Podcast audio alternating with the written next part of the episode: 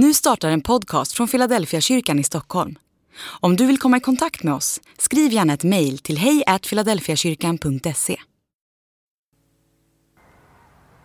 Under några söndagar har vi tänkt att eh, bjuda in dig hem till oss. Så den här söndagen är du välkommen hem till mig, Dartanjangs gata 16A. Och skälet till att vi gör det här är att vi varje höst har haft rubriken Välkommen hem.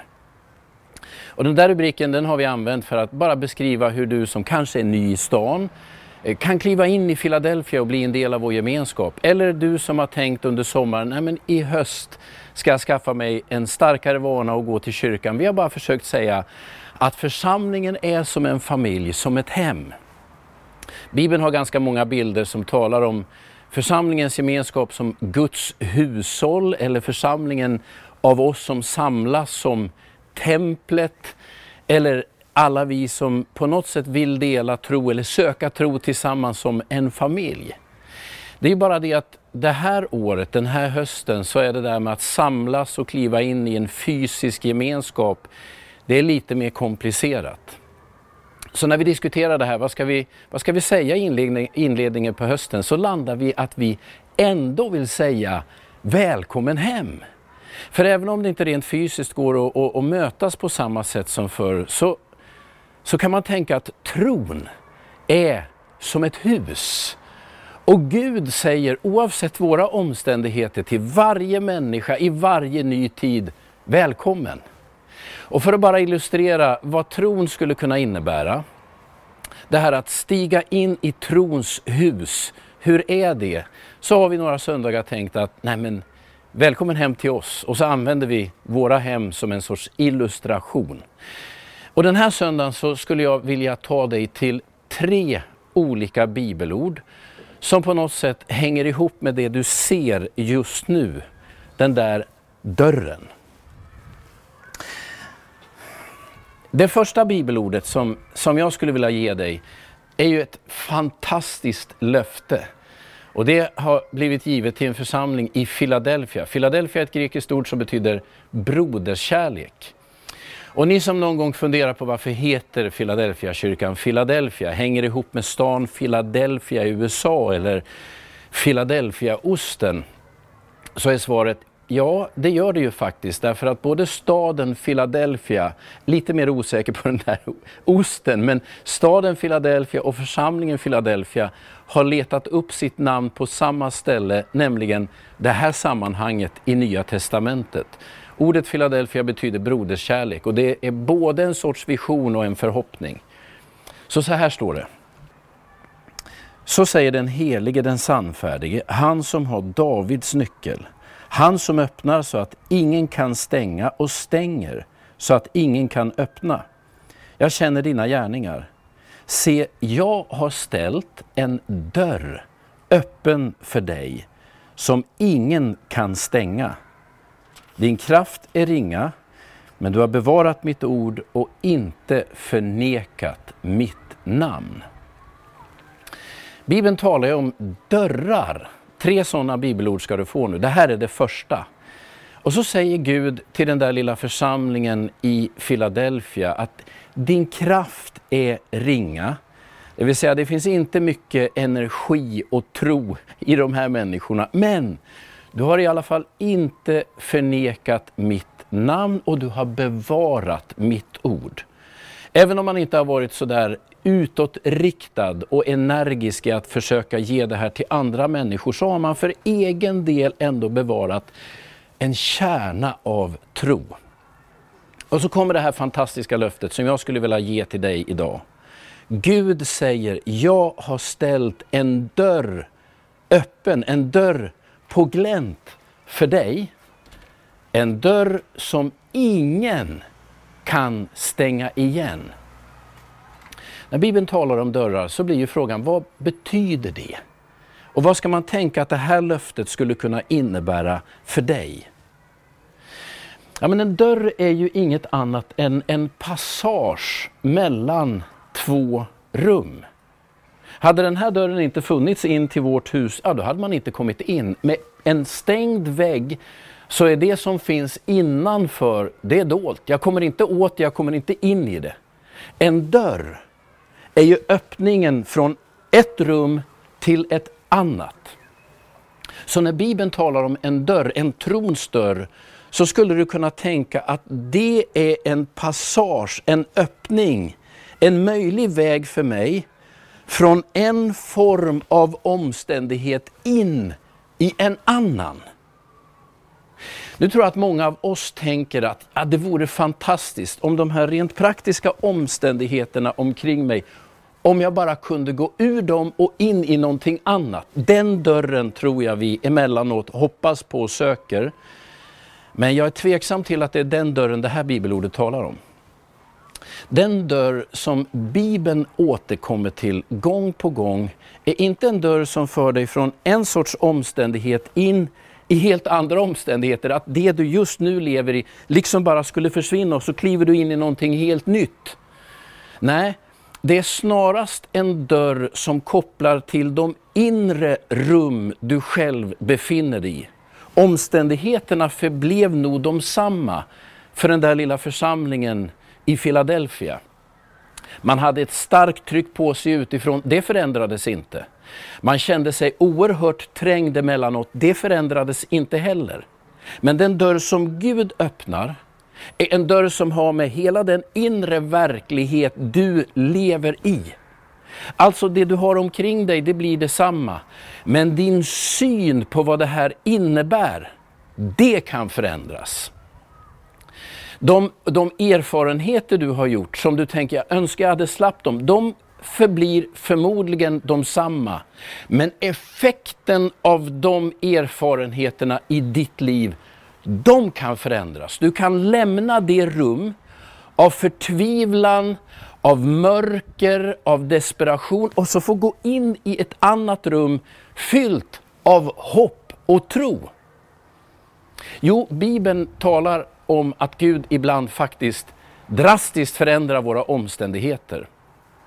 Men min upplevelse, min tro, erfarenhet säger mig att den där dörren Gud ställer på glänt, den har mycket mindre med omständigheter och praktikaliteter att göra och mycket mer med den inre verklighet jag själv står i. Så låt mig säga till dig, du som nu har en tro men känner den är svag. Det är skört i mitt liv. Jag har en kärna kvar, men hur ska det här bli? Det finns ett löfte till dig och det ska du ta fasta på. Gud har öppnat en dörr för dig. Det vill säga att du kan få gå in i ett nytt rum. Och det rummet är fyllt av tro, hopp och kärlek. En sorts ny värld kan öppnas för dig. Det löftet skulle jag vilja ge dig. Gud har ställt en dörr på glänt för dig Tro det, gå in genom den. Det andra bibelordet jag skulle vilja dela med dig idag, det är också ifrån Uppenbarelseboken, samma kapitel, kapitel 3, men vers 20. Där är det Jesus själv som säger, se, jag står vid dörren och bultar. Om någon hör min röst och öppnar dörren ska jag gå in till honom och hålla måltid med honom och han med mig. Alltså det är ju den här dörren som på något sätt utgör gränsen för våra besökare. Hit kommer man, men inte längre. Sen kan man ringa på eller knacka på och så är det någon där inne som måste öppna. Det är ju den här självklara bilden som Jesus använder för att beskriva hur han närmar sig oss. Och det jag bara skulle vilja säga till dig idag, du som kanske tänker att att Gud inte ser dig, han vet inte hur, hur du har det. Du finns liksom inte med i Guds planer för den här världen. Du tänker att du är en utanför människa. Nej, Jesus säger det. Se, jag står vid din dörr och bultar. Och om du hör hans röst och öppnar dörren, då går han in till dig. Och som alltid när en ny besökare kommer till oss så förändras någonting i atmosfären. Någonting blir nytt, en annan person är där, man får någon att dela erfarenheter med och tala med. Det Jesus säger är att han kommer till din dörr. Men i det här bibelordet finns ju någonting otroligt vackert som talar om Guds respekt för varenda människas egen önskan och beslut. Han knackar, du öppnar. Men det jag vill att du ska se, som du kanske inte tänker, och det jag vill att du ska tro, det är att vid din dörr står Jesus. Om du inte har uppfattat det förut så säger ju Johannes i Uppenbarelseboken, se! Det vill säga om du bara skärpte dina sinnen så skulle du ana att någonstans knackar någon på någon sorts dörr in i ditt liv. Det är Jesus själv. Han är inte långt borta från någon enda av oss, säger Paulus när han predikar i Aten. Han är inte långt borta från någon enda av oss. Nej, men var finns han? Han står vid din dörr. Så trons dörr är dels någonting som Gud kan öppna för oss, men det finns ett, ett moment där också vi behöver säga, jag vill öppna. Om någon hör min röst och öppnar dörren, så ska jag gå in till honom och hålla måltid med honom och han med mig. Hur gör man det där? Hur öppnar man den där dörren? Ja, men min enkla tro, det är ju att man i någon mening i bön säger Jesus, välkommen in i mitt hjärta. Så mycket kan jag göra. Sen måste Jesus själv stiga över tröskeln in i mitt liv. Men om du funderar på var är han? Var finns Gud nu? Så skulle jag säga, vid din dörr. Det är det löftet som finns i Uppenbarelseboken kapitel 3 vers 20. Vad är det du behöver göra? Se. Skärp sinnet, du kommer att uppfatta att någonstans knackar Gud på ditt hjärtas dörr. Och lyssna, han talar till dig. Det är inte så att himlen är tyst. Om du hör så kommer du uppfatta att han har ett ärende till dig. Vad vill han? Gå in till dig. Vad ska du göra? Öppna dörren. Gud kommer aldrig forcera din dörr. Han kommer aldrig tvinga sig på dig. Det är ditt beslut att faktiskt aktivt säga välkommen in. Ta det steget. Det tredje bibelordet jag skulle vilja ge dig den här dagen, som också talar om en dörr, det är från Matteus kapitel 7 och vers 7. Och jag bara kortar, förkortar det där, förtätar det och säger, om någon bultar ska dörren öppnas. Den som söker han finner, den som ber han ska få och för den som bultar ska dörren öppnas. Återigen en dörr, återigen en passage från ett rum till, en, till ett annat rum. Och jag säger igen, jag tror inte att de dörrar Bibeln talar om handlar om att kunna lämna alla befintliga omständigheter och så bara gå in i något helt nytt. Det beskriver sällan att jag bara liksom lyfts ur det jag har stått i tidigare och så kommer in i något nytt. Nej, omständigheterna, de förblir nästan alltid de samma. Men min tolkning av dem, min förståelse av det jag är med om och effekten av det som har hänt i mitt liv, det kan förändras i grunden. Du kan gå in i ett annat rum, ett annat synsätt, en annan inre verklighet. Det finns sådana dörrar. Och så säger Matteus, eller Jesus säger i Matteus, den som söker han finner, den som ber han får och för den som bultar ska dörren öppnas. När jag läser det där bibelordet, då tänker jag på ett antal människor som jag har mött som pastor. Människor som av olika skäl, ganska ofta i en kris, bara inser jag behöver byta rum. Och i, i början handlade det just ofta om att jag skulle bara vilja komma ur de här omständigheterna. Mer än en gång har jag suttit i samtal med människor som bryter upp ur en relation med den förhoppningen att jag nu ska liksom byta rum. Någon gång, någon gång är det det som har varit nödvändigt men min erfarenhet är att det oftast är en lösning som inte leder dit man vill.